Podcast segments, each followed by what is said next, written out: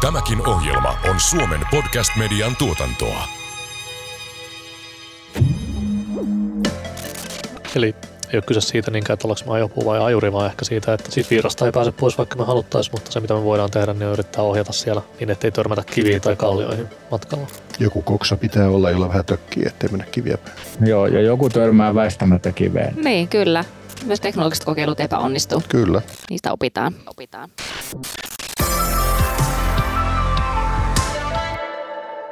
Kumpi ohjaa kumpaa? Tekoälyyhteiskuntaa vai yhteiskunta tekoälyä? Tänään kanssamme podcastissa aiheesta ovat keskustelemassa hallintotieteiden professori Jari Steenval Tampereen yliopistosta. Tervetuloa. Kiitos. Ja johtaja Kari-Pekka Mäkilohiluoma Kelasta. Tervetuloa. Kiitos. Minä olen Taina Kalliokoski ja kanssani tätä podcastia juontaa Pietari Pikkuaho. Terve, terve. Kari-Pekka, onko Kelan tarkoitus piakkoin korvata Kelan tädit tekoälyllä? Me ei oikeastaan puhuta tekoälystä, me puhutaan tukiälystä. Ja se on sen tyyppistä, jossa, jossa me pyrimme niin kuin hyödyntämään ja edelleen kehittämään sitä meidän aika hyvin toimivia järjestelmiä. Ja tietysti sen taustalla on osin myös se, että itse on usein tulkitut niin, että tekoälyyn liittyy ajatus itsenäistä päätöksenteosta. Ja meidän järjestelmissä, niin kuin me ne ymmärrämme, niin tavoitteena on kuitenkin se, että se äly on sellaista, joka tukee sitten meidän työntekijöiden, asiantuntijoiden päätöksentekoa. Ja siinä mielessä voisi sanoa, että ehkä se voi joltain osin joissain asioissa korvata sitä, mutta oma arvioni on se, että ihmisten kohtaaminen ja etuus- ja päätöstoimintaan liittyvä harkinta edellyttää aina sitä, että meillä todennäköisesti on paljon asiantuntijoita myös jatkossa. Jari, nykyinen lainsäädäntöhän ei tarjoa hirveän laajoja mahdollisuuksia tämmöisiin itsenäisiin niin sanotusti tekoälykokeiluihin kaikille julkisille instituutioille, mutta tota, Miten meidän pitäisi ymmärtää tässä kontekstissa nykyinen lainsäädäntö ja sen tuomat mahdollisuudet tekoälyn hyödyntämiseen? Ja pitäisikö sitä kehittää jollain tavalla? Kyllähän me tarvittaisiin ihan kokonaispohdintaa lainsäädännön osalta, että liian usein me mennään lainsäädäntö edellä, kun mietitään tekoälyä. Lainsäädäntö luo ikään kuin rajoja sillä, mitä voi tehdä. Pitäisi ainakin olla vapautta kokeilla ja tehdä paljon enemmän. Ja miettiä, niin kuin vaikka Kelassa on mietitty hyvin usein, että tekoäly tarjoaa ratkaisuja ihmisten ongelmiin.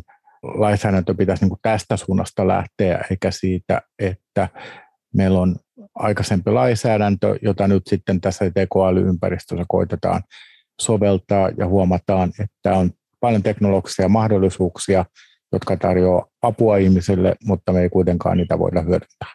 Mutta tämä vaihtelee ja onneksi virkamiessäkin on välillä luovuutta esimerkiksi julkisissa palveluissa, että näitä rajoituksia pystytään ikään kuin tulkitsemaan sopivasti. Puhutaan tekoälyn tuomasta yhteiskunnallisesta muutoksesta. Usein kun me keskustellaan aiheesta, niin ehkä semmoinen vaikutelma tai käsitys, että tämä on jollain tavalla erilainen muutos kuin mitä me ollaan aikaisemmin nähty. Koetteko te, että tekoäly on jotenkin muuttamassa meidän yhteiskuntaa erilaisella tavalla tai eri tasoilla kuin aikaisemmat isot muutokset, mitä me ollaan nähty?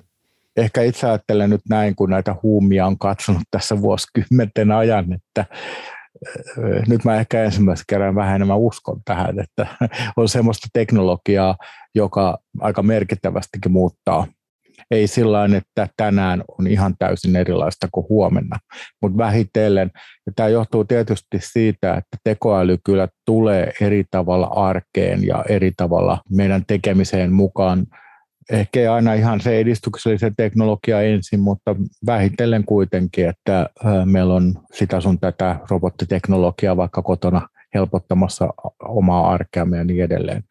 Että kyllä mä uskon tähän siis, että tekoäly menee suuremmin arkeen, se menee suuremmin palveluihin ja, ja siitä tulee entistä enemmän tämmöinen kumppani meille vuosituhannen vaihteessa olin Sitras kehitysjohtajana ja silloin me kovasti pohdittiin sitä, että mitä on some-maailma, jota me ei silloin vielä pystytty sanottamaan. Ymmärrettiin, että tämä tota, verkko ja verkostoituminen ja internet tulee yhdistämään ihmisiä ja, ja ajateltiin, että ei ihmiset voi koskaan jakaa kuvia verkossa. Ei ne, ei ne halua käydä siellä keskustelua asioista ja muuta vastaavaa. Ja osoittautui niin väärässä kuin oltiin sen asian suhteen, että kyllä tämä teknologia niin kuin samanaikaisesti, kun se synnyttää mahdollisuuksia, se muuttaa myös meidän käyttäytymistä aika paljon. Ja moni sellainen asia, jota silloin ajattelin, että ei ole ollenkaan mahdollista, niin on tänä päivänä täydellistä arkipäivää. Ja itsekään ei tule näistä niin kuin miettineeksi, että miksi toimin näin jos joutuisi itse palaamaan siihen tai pääsisi palaamaan siihen vuosituhannen vaihteeseen, niin kyllä olisi aivan kauhuissaan siitä, miten itse toimii.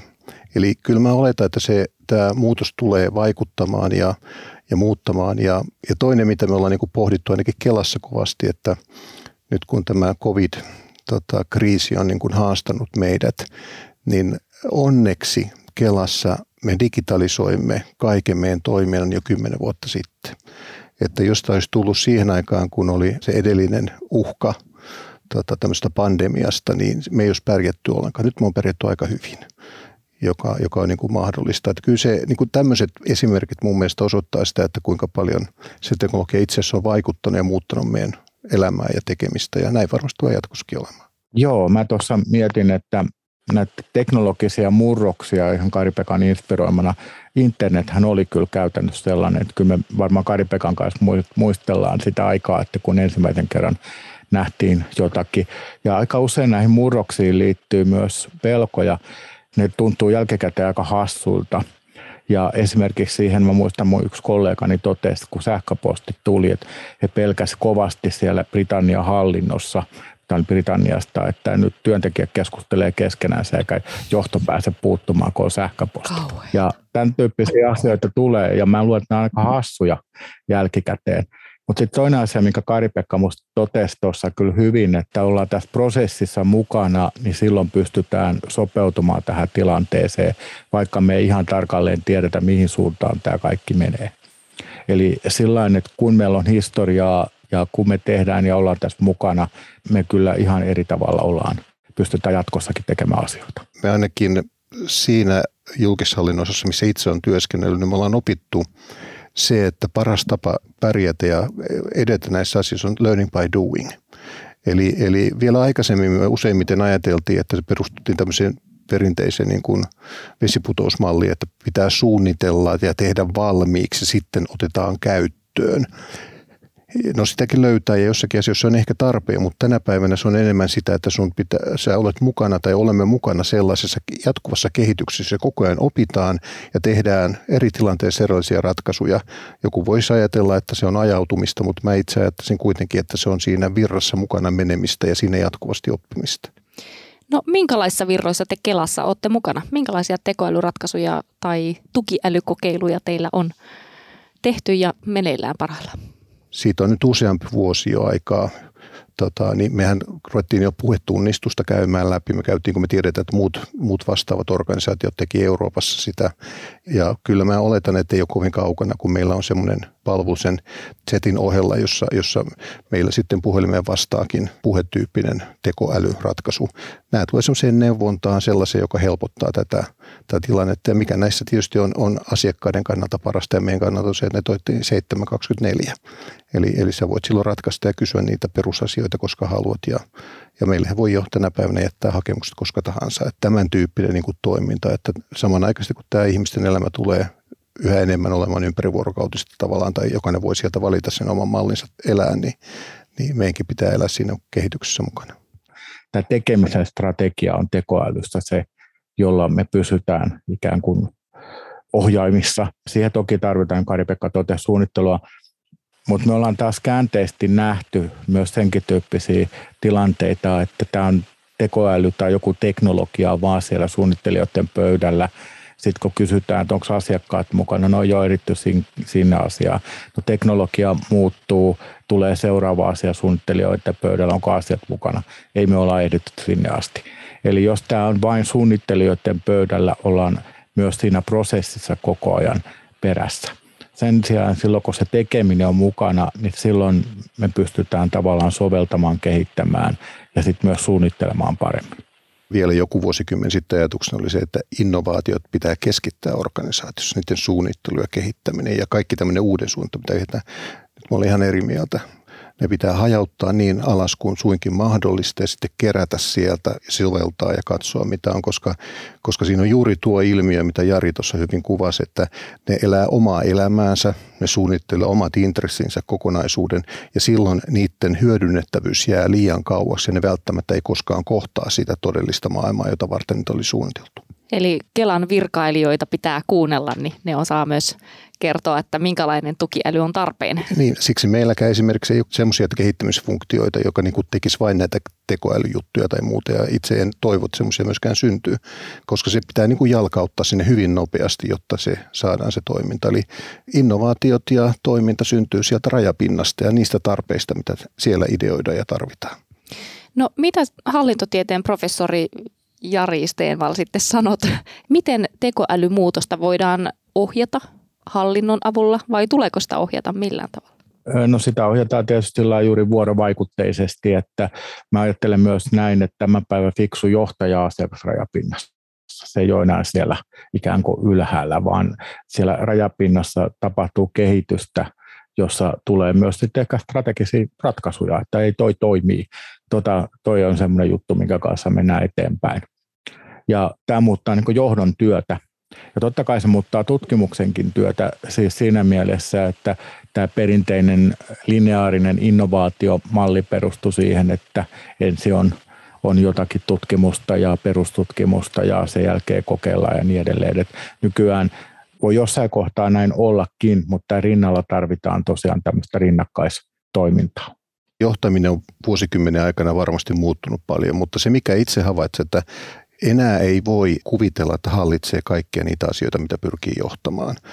Ja silloin tulee niin kuin se, että pystyy hahmottamaan se, että mikä on olennaista ja mikä epäolennaista mä usein, kun mä arvioin johtamista ja johtajia, niin mä aina yritän miettiä, että näkeekö tämä henkilö metsän puilta ja päinvastoin, jotta tulee. Ja tässä niin kuin ne ilmiöt on sen tyyppisiä, jossa, jossa kun tämä yhteiskunta on mun mielestä yhä mennyt erikoistuneemmaksi, yhä tarkemmin, ja se on luonut edellytykset sille, että meillä on tekoälyn kulttaisia innovaatioita, niin kyllä samanaikaisesti tarve siihen, että johtajat ymmärtävät riittävästi eri ilmiöistä, niin tulee. Ja se ei tarkoita pelkästään tekoälystä, vaan se edellyttää, että on ymmärrystä yhteiskunnan muusta muutoksesta, palveluista, kokonaisuudesta. Ja voisi sanoa, että, että julkissektorilla se on erityisen suuri, koska meidän tehtävä on yhteensovittaa näitä hyvin erilaisia niin kuin ristiriitoja. Ja tota, se työ ei ole kyllä helppoa. Mä väittäisin, että julkissektorin johtajan tehtävä on varmasti yhteiskunnan vaativimpia tehtäviä. Niin ne kaikki ne ristiriitoinen ja asioiden, jonka puitteissa siinä joutuu toimimaan. Mutta, mutta mitä erikoistuneempaa osaamista organisaatiossa on, niin sitä enemmän vaaditaan sitä johtajalta, joka yrittää yhteensovittaa niitä.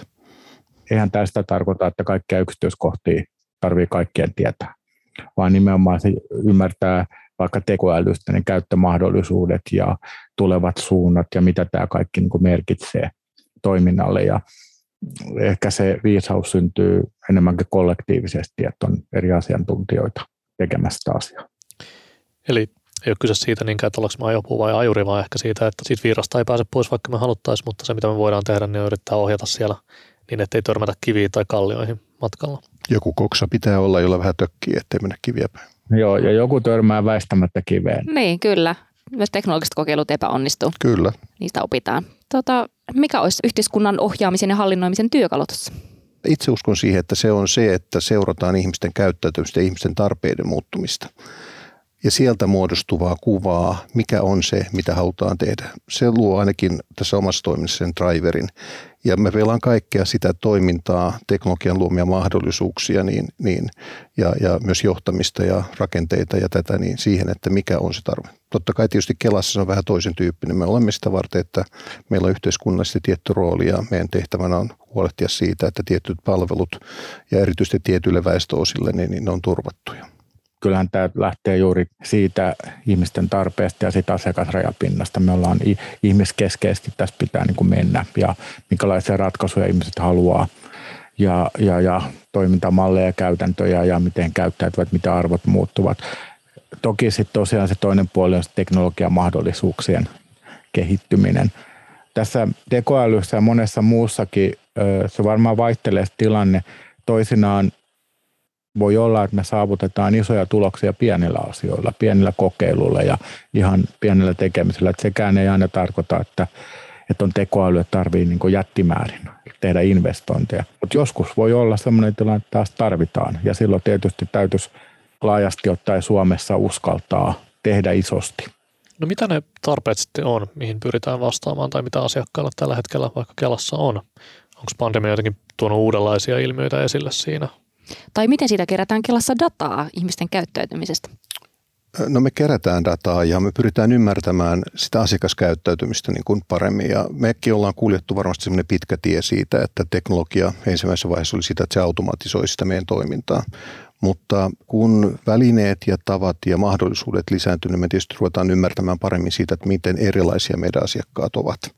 Ja tavoitteena on se, että me pyritään erilaisille asiakkaistarpeisiin vastaamaan paremmin, eli räätälöidymmin vastaamaan siihen. Ja analysoimalla meidän asiakkaiden käyttäytymistä toimintaa, niin se helpottaa myös sitä, että me pystytään kohdentamaan ne palvelut juuri sillä tavalla, mitä me ajatellaan. Että jos nyt käyttää esimerkkiä, niin jos joku teistä esimerkiksi on yhteydessä meihin tai tulee meidän toimistoon, niin me tiedetään, koska olet käynyt, mistä olet tullut ja mikä sun tämmöinen käyttäytymisprofiili noin periaatteessa on.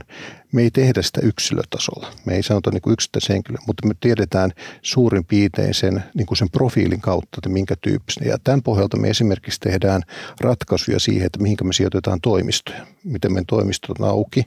No, meillä on tietty lainsäädäntö ja muut seikat, jotka vaikuttaa siihen, että koska me voidaan pitää toimistoja auki. Mutta tämän tavoitteena on se, että tätä hyödyntämällä pysytään niin kuin lisäämään koko ajan sitä ymmärrystä. Ja samoin niin kuin tässä meidän chattipalvelussa, chattiroboteissa, niin mehän opetetaan tätä koko ajan. Meillä on ne opettajat siellä taustalla, jotka ymmärtää sitten, että entistä paremmin tulee ja jonain päivänä varmasti ne rupeaa ymmärtämään vielä paremmin erilaisia murteita ja muita, joka sitten taas kohtaa paremmin sen kokonaisuuden tässä yhteydessä ja me tehdään myös niin kuin yhteistyötä ikäihmisten palvelujen näiden eri järjestöjen ja muiden kanssa. Että tämä on se oikeastaan, mikä tässä kokonaisuus. Mutta tekoälyllä ainakaan meille ei ole arvoa, jos se ei palvele tätä meidän perustoiminnan niin kuin tukemista ja sitä, että me pystytään paremmin selviytymään siitä, mikä meidän tehtävä on. Joo, tämä profilointi on hirveä, sehän on yksi sellainen lainsäädännön ja eettisen kysymyksen aika vaikea asia, koska profilointi äkkiä liittyy kontrolli myös, että mitä tehdään. Mutta sitten jos mä ajattelisin itse asiakkaana, niin ei mua haittaa yhtään vaikka tekoäly profiloisi ja sitten jos mulla on joku tarve, niin se tekoäly kysyy tarveeksi totakin. Ja sillä tavalla on ikään kuin apuna tai, tai tekoäly analysoi erilaisia minusta olevia tietoja ja tekee ehkä jonkun havainnon sitten siitä, että tuota, tämä, tämä saattaa olla niin ongelma. Mutta tähän liittyen tämä profilointi on, tämä on, tätä ei taida voida Kelassakaan tosiaan. Ei, ei voida tehdä. Ja, Eli tulevaisuudessa ei ole todennäköistä, että kun mä tuon käymään Kelassa, niin mä saan mun lempikahvia sieltä tota kupillisen, mutta mä saatan ehkä saada palveluni vähän paremmin kohdistettuna. Me todennäköisesti pystytään tekemään sen verran, että me tiedetään, että se kuuluu tämän tyyppiseen asiakasryhmään ja joukkoon.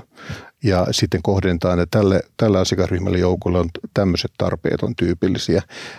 Ja mä toivon, että jonain päivänä päästäisiin niin pitkälle, että me pystyttäisiin niin kuin tämän pohjalta myös ennakoimaan jotain kehityskulkuja. Erityisesti niin kuin olen itse huolissaan niin kuin opiskelijoista ja erityyppistä haasteista, joita, että jos me pystyttäisiin ennakoimaan sitä ja varhaisesti tukemaan asioita, niin se helpottaisi, mutta kun me emme voi mennä yksilötasolle ja se ei, ei tota varmaan ole tarpeenkaan, niin se, että me pystytään niin jotenkin määrittämään sitä, että me osataan niissä keskusteluissa, mitä tulee, että meidän asiantuntijoilla on sitten kyky havaita ja, ja tota keskustella ja auttaa ihmisiä siinä tilanteessa, kun tämmöisiä tulee. Vähän samaan tapaan kuin kyllähän se lääkärikin tekee diagnoosia siitä, että, että tällä on tyypillistä, silloin on sellaisia tyypillisiä oireita, että nämä voivat johtua myös näistä ja olisiko syytä, että me katsoisimme näitä asioita myös. Joo, ja voisi sanoa näin, että jos et ole ihan tyyppitapaus kohderyhmässä, niin sitten tekoäly profiloi niin, että se tarvitsee tai vissyvettä. Mm, mm. Se on se ongelma. Mutta isossa kuvasta auttaa profiloinneissa on aina sitten tosiaan niitä myös niin tyyppiprofiloinnissa niitä poikkeuksia ja ehkä se ihmisen rooli sitten muuttuu entistä enemmän erityisasiantuntijan rooliksi siinä automatisoidumman päätöksenteon kohdalla. Tähän on sillä tavalla niin kuin mielenkiintoista, että meidän järjestelmät useimmiten on, niin kuin, joka oman käsityksen mukaan johtuu siitä, että me ollaan erikoistuttu. Me on luotu tämmöisiä erikoistuneita palveluputkia eri asioiden suhteen, mutta sitten siinä tapauksessa, kun sulla onkin niiden erikoistuneiden putkien päässä olevia erilaisia tarpeita, nämä järjestelmät tahtoo mennä sekaisin. Ja kysymys siitä, että tätä työtä me ollaan yritetty nyt Kelassa ratkaista sillä tavalla, että me ollaan tämmöistä moniammatillisuutta rakentaa, että vastaan henkilöitä, joilla me ennakoidaan ja tiedetään, että on monen tyyppistä tukea tai etuustarvetta, niin ne ratkaistaan aina yhdessä kokonaisuutena. Ja ne henkilöt sitten rakentavat sen oman ammattitaitonsa siihen kokonaisuuteen, joka helpottaa tätä. Ja tämä sama analogia mun mielestä on ihan tämän päivän terveydenhuollossa ja erikoissairaudessa kaikessa muussakin, että tätä pitäisi tehdä. Ja jos tekoäly siihen voisi auttaa jollakin positiivisella tavalla, että me pystymme nimenomaan tukemaan ja löytämään ja auttamaan sen tyyppisiä henkilöitä, joilla, joilla on niin kuin monen tyyppistä tuen tarvetta tai monen tyyppistä palvelutarvetta samanaikaisesti, niin se olisi iso juttu. Tämä perusjunahan toimii kohtuullisen hyvin. Ja toi vaatisi myös sitä, että me pystytään erilaisia datoja vähän paremmin yhdistämään. Nyt voisin kuvitella, että Kelalle ei ole ihan helppo, Kelalla on hyvät datat, mutta voi olla jotain dataa, mikä auttaisi ikään kuin Kelan asiakkaita, että voisi yhdistää siihen Kelan dataan ja tehdä ikään kuin parempia johtopäätöksiä kohderyhmästä. Saattaa olla, että se vaatii sote-alalla jonkun FinDatan jäykän, anteeksi, aikaa vievän prosessin tai jostain muusta syystä se on ihan mahdotonta, että näiden datojen yhdistäminen pitäisi tehdä mahdollisimman paljon helpommaksi, mitä se nyt on. Tässä on se haaste just, että tätä profilointia voidaan käyttää hyvin tai sitä voidaan käyttää erittäin huonosti.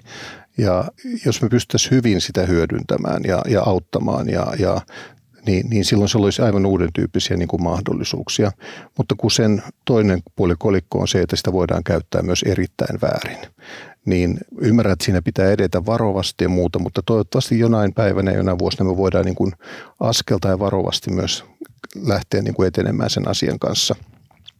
Meillä Kelassa on tosi tiukat palomuurit näiden eri aineistojen ja joskus voi sanoa, että ne ei, ei mahdollista niin tarkoituksenmukaista järkevää toimintaa. Ja ne asiat, mitä asiakkaatkin kohtaa meidän niin kuin asiakaspalvelussa. Ne voi johtua siitä, että ei saa tietää tai, tai sanotaan, että monen asiakkaan osalta olisi hyvä tietää, mitä henkilö on saanut tai toiminut työvoimatoimiston puolella tai kunnan puolella, mutta me ei oikein voida tietää sitä. Ja tämä johtaa siihen, että ihmiset ovat aika lailla hämmentyneitä myös siitä, että miksi ette tiedä, hän on kertonut tämän asian, joka tulee kohdattuna, mutta tätä me on yritetty sitten ratkaista sillä, että me yritetään päästä mahdollisimman pitkälle samoihin asiakaspalvelutiloihin, fyysisiin asiakaspalvelutiloihin, ainakin nykyisten kuntien ja tulevien hyvinvointialueiden kanssa. Se ainakaan se polku ei ole kovin pitkä sitten siitä toisen työnantajan työntekijän luota, meidän työntekijän luo, niin ei ole kovin suuri. Jos on tota, pyytää vähän spekuloimaan, ja sanotaan, että olisi tämmöinen tilanne, että sulla olisi tämmöinen lainsäädännöllinen taikasauvan kädessä, Kari-Pekka, ja sä saisit tota, toteuttaa yhden tämmöisen tekoälypohjaisen muutoksen tai uudistuksen Kelassa, mihin ehkä nykyinen ilmapiiri tai lainsäädäntö jostain syystä toimi tai taivun, niin tota, mitä se olisi? Ja leikitään, että toteutettaisiin tosiaan hyvin eikä huonosti niin sanotusti tai riskihalttiisesti, niin olisiko sulla joku tämmöinen toive, minkä sä haluaisit silloin toteuttaa? Valtuutusmenettely. Eli asiakas voisi antaa meille oikeuden tai viranomaisille tai muille pyytää tietoja toiselta viranomaiselta, eli antaisi valtuutuksen siihen. Esimerkiksi sitä, että kun meillä henkilö hakee toimeentulotukea, niin hänen pitää tulostaa meille pankkien tiliotteensa, että me nähdään kuinka paljon hänellä on tillä rahaa ja muuta. Olisi kauhean mukava juttu hoitaa se siten sen asiakkaankin näkökulmasta, että asiakas voisi antaa meille sen valtuutuksen, että me voisimme käydä digitaalisesti katsomassa sen pankin tiliotteen ja todeta, että se tilanne on tämän mukainen. Eli tämä erityyppisten valtuutusten mahdollistaminen mutta kun niitä ei pysty tekemään todennäköisesti nykyisen lainsäädännön mukaisesti muuta kuin erittäin rajatusti ja tiukasti määriteltynä, niin se vaatisi paljon lainsäädäntöä. Mutta se auttaisi siinä, että ainakin asiakkaalla itsellä olisi silloin mahdollisuus määritellä tätä kokonaisuutta. Ja joskus tulee miettineeksi sitä, että me kuitenkin kaikilla noilla kaupallisilla toimijoilla ja globaalitoimilla annetaan kaiken näköisiä valtuuksia meidän datoihin ja tietoihin ja me ei kovin paljon, ainakaan itse niitä mieti, mitä kaikkea lupaa on tullut annettu. Ja mm. välttämättä siellä ei kaikilla ole ihan puhtaat jauhot pussissa, kun ne sitten niitä jatkojalostavat. Joo, ei me, ei me luota kaikkia niitä bränttejä, mitä me itse kullakin käytetään teknologiaa, jota käytetään sitten jo, tekoäly tekee sitä erilaisia johtopäätöksiä tekoälyä hyödyntämällä toi valtuutusasia olisi kyllä todella hyvä, mäkin kannattaisin sitä. Ja näin ehkä yleisesti ottaen Suomi on luottamusyhteiskunta, että mä luulen, että aika moni jopa antaisi sen valtuutuksen. Eli me luotetaan siihen, ettei sitä teknologiaa käytetä väärin. Mutta sitten on niitä ihmisiä, jotka on jäänyt syrjään ja joiden oikeudet ei ole toteutunut, tai ainakin on vahva kokemus siitä, niin se luottamus julkishallinnolliseen ja viranomaiseen toimijaan, niin lain mukaan, kun se pyrkii toimimaankin, niin voi olla vahvasti rikki. Ja näin joitakin riskejä myös siinä, että jos annetaan liian suuria oikeuksia tai valtuuksia yhdelle taholle tai toimijalle, koska yhteiskunta muuttuu ja johtajat ja päättäjät ja työntekijät vaihtuvat, niin jos lainsäädäntö mahdollistaa jonkun, niin millä tavalla sitä voidaan sitten käyttää mahdollisesti myös joitain väestöryhmiä tai joitain ihmisryhmiä vastaan. Että siinä on toki tämmöisiä aika isoja kysymyksiä. Mutta jos mun huolet unohdetaan, mua kiinnostaa nyt teidän huolet tästä niin tekoälykehityksestä ja tekoälyn tuomasta yhteiskunnallisesta muutoksesta ja sen ohjaamisen vaikeudesta ollaan nyt keskusteltu, niin mitkä on semmoiset niin isoimmat riskit tai missä tota voidaan osua kiviin tai kallioihin, jos tätä ajopuumetaforaa edelleen käytetään? Mä ajattelen ehkä sen riskin sitä kautta, että me emme käytä teknologisia mahdollisuuksia ihmisten ja asiakkaiden ongelmien ratkaisemiseksi tulevaisuudessakaan tarpeeksi. Meillä puuttuu ne kokeilut ja ehkä puuttuu välillä ne isot investoinnit, joita tarvitaan – et mä näen enemmänkin tämän tämmöisenä riskinä kuin sitten senlaisena riskinä, että teknologia on orvelilaista teknologiaa ja valvoo meidän jokaista käden nostamista. Mutta sitten tässä on toisaalta tämmöinen toinen näkökulma, mikä nyt huomataan vaikka, että huolimatta siitä, että meillä on toimivia ja turvallisia rokotteita nyt tämän koronapandemian yhteydessä, niin meillä on silti merkittävä tai ainakin huomattava osuus Suomen kansasta tai väestöstä, joka ei halua tätä ottaa. Niin olisiko tässä tavallaan sitten riski, jos lähdettäisiin tätä tekemään tekoälyn laajempaa käyttöönottoa niin tota, tai laajempia valtuuksia antamista, missä sitten, tota, niin täältä tulisi vielä voimakkaampi tämmöinen niin vastakaiku tavallaan tältä ihmisryhmältä, joka ehkä on vähän siinä juurikin aidan harjalla siinä, että luottaako he julkiseen toimeen vai valtioon vai ei.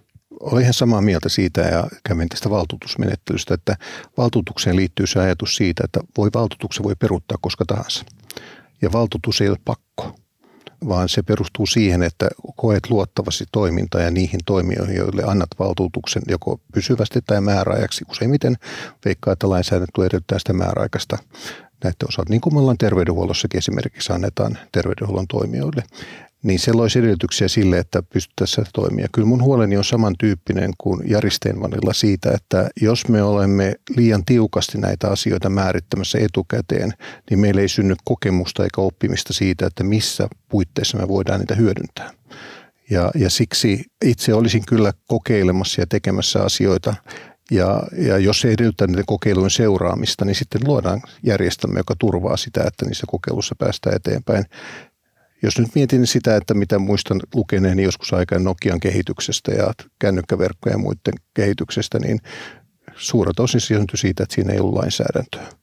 Se tuli neitsellisen maaperään ja, ja aina asioiden siirtyessä neitsellisen maaperään, niin ne, ne etenevät tosi nopeasti ja niistä voi syntyä tosi uusia mahdollisuuksia. Ja, ja tota, siksi mä toivoisin, että jotkut juoksevat riittävän lujaa – jotta niitä syntyy, mutta sitten joidenkin pitää mennä heti perässä katsomaan, että ne eivät loukkaa meidän oikeuksia ja kokonaisuuksia. Joo, mä, suomalainen yhteiskunta ja meidän toimintakulttuuri on niin ratkaisukeskeinen ja rationaalinen. Eli jollakin tavalla me pystytään pärjäämään tilanteessa, jossa vaikka Nokia oli, ei ollut paljon lainsäädäntöä ja niin edelleen, että ei ollut joku kontrolloimassa sitä, mitä se tehtiin liiaksi. Ja tota, se on yksi osa sitten toinen asia on tietysti, että yhteiskunnassa tapahtuu kaikenlaista muun muassa repeämistä ja vastakkaistelua ja niin edelleen, että ne vaikuttaa toki, se mitä yhteiskunnassa tapahtuu tällä tavoin, niin vaikuttaa toki tähän tekoälyyn ja palveluihin ja kaikkeen toimintaan. Tarvittaisiko me Suomeen erillinen tekoälypolitiikka? Onko tekoäly jotenkin poikkeavaa siitä, mitä me ollaan muussa yhteiskuntakehityksessä tähän asti nähty? Oliko meillä internetpolitiikka? Oliko meillä somepolitiikka, oliko meillä tämän tyyppisiä asioita. Mä vähän olen kriittinen tota, nostamaan mitään tahansa asiaa sellainen tyyppiseksi, joka, joka vaatisi. Se ei tarkoita sitä, etteikö sitä pitäisi keskustella ja sitä pitäisi paljon pohtia ja miettiä, mutta sen arvo perustuu siihen, että se on osa sitä olemassa olevaa kehitystä ja muutosta, joka yhteiskunnassa tapahtuu ja sen pohjalta sanoisin itse, että ehkä en kaipaa. Meillähän on hiukan siis sävyjä tuossa asiassa, koska meillä on AI Aurora-ohjelmaa ja, ja, ja koitetaan jollakin tavalla ottaa haltuun yhteiskunnassa, mitä tapahtuu. Siinä on varmasti puolensa ja puolensa, että on se omalla tavallaan sit luonut napakoitumista ja erilaista oppimista, mutta sitten siinä on se toinen puoli, että silloin se jää se teknologia niin vaan sellaisikin suunnittelijoiden tai erillisten teknologianörttien asiaksi. Eli mä sanoisin, että me tarvitaan sellaista viisasta tekoälypolitiikkaa, jossa, joka integroituu siihen käytännön toimintaan. Miten olen itse ymmärtänyt tätä keskustelua, niin paljon nousee, että tekoäly ei pitäisi tehdä vain sieltä norsulutornista. Sitä ei pitäisi keskittää yhteen paikkaan, vaan se oikeastaan niin kuin kaikki nämä innovaatiot pitäisi pyrkiä jalkauttamaan ja tekoälyn ei pitäisi olla vain suunnittelijoiden tai niiden teknisten asiantuntijoiden juttu, vaan sitä pitäisi lähteä koko yhteiskunnan voimin tekemään ja kehittämään ja tuomaan käyttöön. Kiitos teille molemmille, Kari-Pekka Mäkilohi-Luoma ja Jari Steenval. Kiitos. Joo, kiitoksia.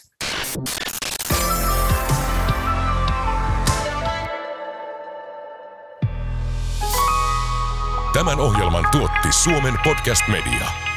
Jos pidit tästä ohjelmasta, muista seurata Spotifyssa tai arvostele ohjelma Apple Podcastissa, niin muutkin löytävät ohjelman pariin.